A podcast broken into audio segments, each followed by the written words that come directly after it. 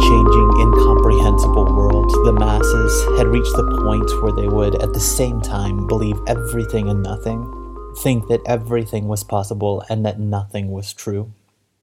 These words by Hannah Arendt about totalitarianism could have been written about evangelical cynicism toward reality. This episode will focus on the desire to inhabit an alternative reality of media and the persecution complex that drives not only white evangelical culture wars, but just as importantly, this persecution complex drives its susceptibility to conservative media. I'll begin with a story. There was a popular book that began this way quote, it is said that there are more Christian martyrs today than there were in 100 AD, in the days of the Roman Empire. An estimated 164,000 will be martyred in 1999. The number depended on readers finding it plausible that someone was martyred for their faith every three minutes in the world. This was the introduction to the book Jesus Freaks in 1999, collaboratively written between music trio DC Talk and advocacy group The Voice of Martyrs. It was modeled on John Foxe's Book of Martyrs, and this book, Jesus Freaks, collected ancient and modern tales in a package designed for youth consumption. The book followed that audacious estimate of martyrdom with this tale. She was 17 years old. He stood glaring at her, his weapon before her face. Do you believe in God? She paused. It was a life or death question. Yes, I believe in God. Why? asked her executioner, but he never gave her the chance to respond. The teenage girl lay dead at his feet. This scene could have happened in the Roman Colosseum. It could have happened in the Middle Ages. It could have happened in any number of countries around the world today. People are being imprisoned, tortured, and killed every day because they refuse to deny the name of Jesus. This particular story, though, did not happen in ancient times, nor in Vietnam, Pakistan, or Romania. It happened at Columbine High School in Littleton, Colorado on April 20, 1999. Do you believe in Jesus? So, the story is presented this way in this book, designed for youth consumption, and this story fell out, uh, fell into doubt too late for retraction. This whole exchange literally did not happen. This brave martyrdom story was told about another victim as well, and also about a third victim who ended up surviving. Eyewitnesses at the Columbine massacre suggested that Cassie Bernall's death followed a different exchange, where she hid under a table in the school's library until one shooter found her, shouted peekaboo, and then shot her without querying her faith. But the image of the martyr took root quickly. By year's end, Bernall's story was canonized in this book, in the award winning Michael W. Smith song, This Is Your Time, and her martyrdom was retold in sermons across the globe. Those who died at Columbine had no say in being used this way. No, their memory was rewritten without their permission. But why was martyrdom or persecution such an attractive fantasy? Because when you're powerful, playing the victim justifies aggression. The theologian Christopher D. Rodkey uh, introduced the term reverse, fantasy, re- reverse revenge fantasy for this phenomenon of Christian media that projects what it actually wants to do. Rodkey uses the 2014 film God's Not Dead as a case study. If you haven't seen it, the film launches when a philosophy professor demands all of his students on the first day of college do something that no student would ever be made to do that is, to write God is dead. I mean, obviously, this is ridiculous, and we professors would lose our jobs for behaving this way. But it's not unthinkable for a faith that genuinely wants to see every knee bowing to its way of seeing the world. The white evangelical wishes they could reinforce their views and enforce their views. So they project that wish and make believe as if atheists are forcing secular belief on Christians. This is the reverse revenge fantasy. It holds all the power, so it imagines itself as being persecuted as a way to project what it wants to do to others. That means their complaints against culture can't be ignored. It's often a hint at what they'll do if given the chance. So, a persecution complex justifies violence as if it's a preemptive defense. Less than half of white evangelicals say that gay and lesbians uh, face much discrimination today. Less than half believe that Muslims face discrimination, but more than half feel Christians face discrimination. Only 40% of white evangelicals say immigrants, African Americans, and gay and lesbian people face discrimination today. In contrast, a mere 8% of black Protestants felt none of these groups face persecution. More broadly, while nearly 6 in 10 Americans believe that African Americans still face a significant amount of persecutions, only a third of Republicans agree. Now, this is the embattled view that sees equality as loss. Now, a few episodes back, I mentioned how white evangelicals, uh, white evangelicalism's way of reading the Bible literally came out of a need to justify slavery. And so I want to expand on that here. For obvious reasons, the way one reads the Bible can be an incredible tool for constructing an alternative reality.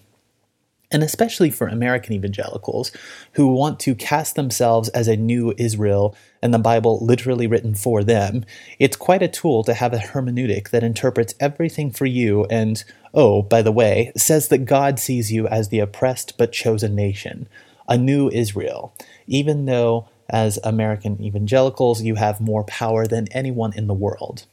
So here's the story of how that hermeneutic comes to become so prominent in the conquest against reality. Just before the American Civil War, the Northern preacher, uh, the famous man Henry Ward Beecher, called slavery the most alarming and fertile cause of national sin. Even while down in the South, ministers were preaching a polar opposite message. The Presbyterian minister James Henley Thornwell, for example, insisted that God's providence for America meant that God must approve of slavery, and Thornwell lamented the what he said was the the fury and bitterness of abolitionists. Others simply pointed to the clear approval of slavery in the text. The historian Mark Noll drew on this hermeneutical conflict, insisting that the pulpit became the battleground of a political theology during the lead up to the Civil War. Today's biblical literalists would probably imagine that the simple, what does the plain text say way of reading the Bible is the oldest, trusty method of interpretation. But of course, that's actually just flat out impossible. Prior to the printing press, in the rising rates of literacy in the few centuries prior to the war, it wouldn't have been possible. It just would not have made sense to appeal to what the Bible says. Nobody had a Bible. Nobody could have read a Bible. Uh, even entire towns with churches sometimes did would might not have had a Bible, so eh, or at least someone who could read it. So at most, biblical literalism could only really be as old as the printing press, five or six centuries back. But it's actually not even that old. So racism ended up disguising itself as a hermeneutic, as a way of reading the text and understanding its message. So as our historian Mark Noll explains, quote, it was no coincidence that the biblical defense of slavery remained strongest in the United States, a place where democratic, anti traditional, and individualistic religion was also strongest. By the 19th century, it was an axiom of American public thought that free people should read, think, and reason for themselves. When such a populace, committed to Republican and Democratic principles, was also a Bible reading populace, the pro slavery biblical case never lacked for persuasive resources. End of quote. So the interpretation or the argument over interpretation erupted into a temporary war of arms, but the legacy of the debate, interpretation as a political weapon, entrenched itself for the long haul. The post war period also saw another innovation of American Christianity. For the first time in the late 19th century, literature began using phrases that are very common today in Christianity, such as personal relationship with Christ or personal Savior. We simply don't have a record of Christians talking about a personal relationship with Christ before the late 19th century, and even then it is almost nothing. Describing Jesus in very personal terms became very popular in the 1970s and 80s, but it began in this final decade of the 19th century. That's the first time we start seeing this, these terms in the literature. So, folk Christianity bore a selection of tools useful for constructing an alternative reality the personalization of faith, the literal reading of the Bible, the rejection of trained clerics and, and scholars. Read for yourself, think for yourself, these types of messages. The stage was set for the fundamentalism of the early 20th century, which would eventually evolve into a more clandestinely hostile but equally reactionary evangelicalism by the 1920s and 30s, that would be sort of the forebearer to the white evangelicalism of the 50s through 80s. Conservative media is the most obvious example of disingenuous convictions and alternative reality.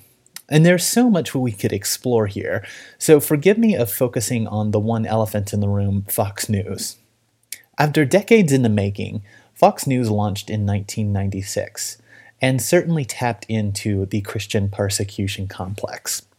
What we need to understand about Fox News is that as an apparatus, it eliminates the need for state media. In theory, state media would switch perspectives if democracy were to shift power back and forth between parties. But this doesn't happen with privatized me- uh, media.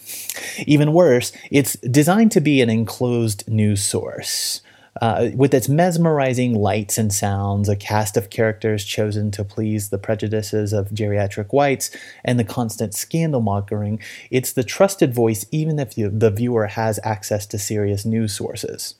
So, in an age with more options than ever, every story is a crisis reminding the viewer that they are persecuted and despised, so they seethe with rage, even rage toward their own children and grandchildren. The architect of Fox was CEO Roger Ailes. He got his start in politics early. He wasn't yet 30 years old when he was getting his start in politics and boldly told candidate Nixon, The camera doesn't like you. And Nixon knew that that was true. But he one, at one point complained, quote, It's a sham a man has to use gimmicks like this to get elected, referring to TV. Ailes' reply to Nixon might as well have been a prophecy of all the havoc he wrought from that day in 1967 until his death in 2017.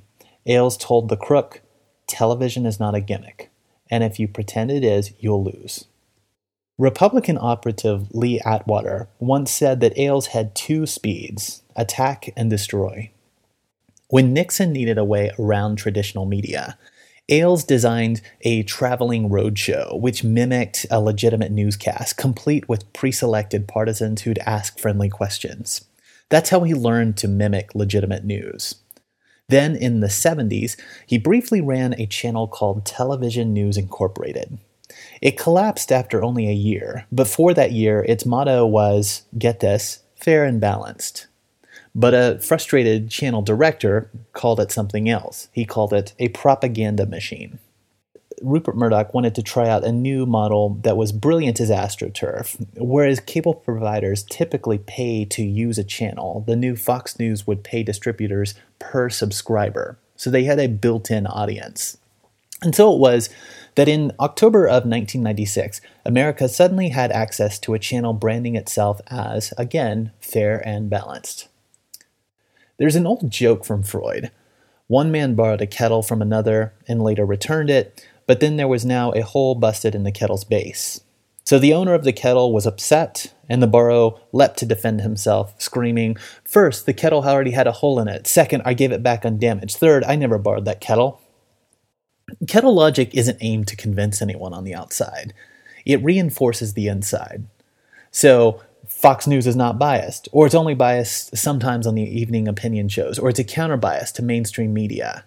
It can be crushing the ratings and at the same time totally outside the mainstream, crushing the enemy fleet or the last lonely soldier braving, bravely facing the onslaught of liberal media.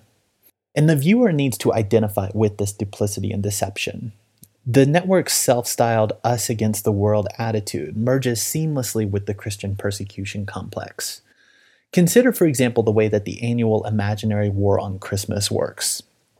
Normally, the first flare lights up briefly in the summer when some Fox News host highlights a corporate memo, perhaps, you know, altering the holiday season policies.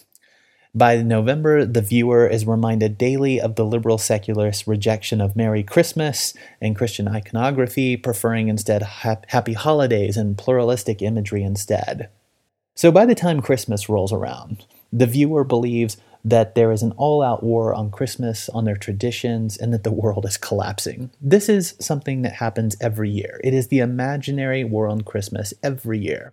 The persecution complex is served up every 24 hours on the evening news, every night. Every story is imaginary, but the rage is real.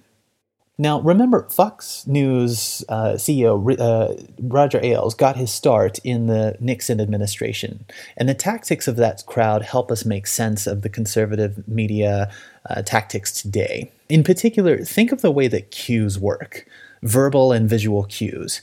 A cue lets the viewer desire white supremacy without realizing it consciously.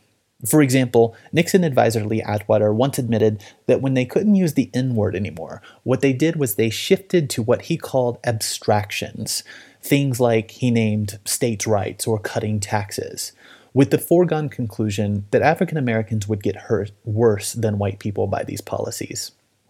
Or there's another quote showing how abstract cues work from another Nixon guy who explained it this way quote, the Nixon campaign in 1968 and the Nixon White House after that had two enemies the anti war left and black people. You understand what I'm saying? When we knew we couldn't make it illegal to be either against the war or black, but we could get the public to associate the hippies with marijuana and blacks with heroin, and in criminalizing both heavily, we could disrupt those communities. We could arrest their leaders, raid their homes, break up their meetings, and vilify them night after night on the evening news. Did we know we were lying about the drugs? Of course we did. End of quote.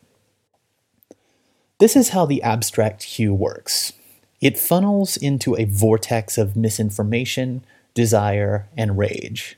It justifies oppression by helping the oppressor believe that she is the oppressed. In effect, any violence is justified when you think you're on the defense.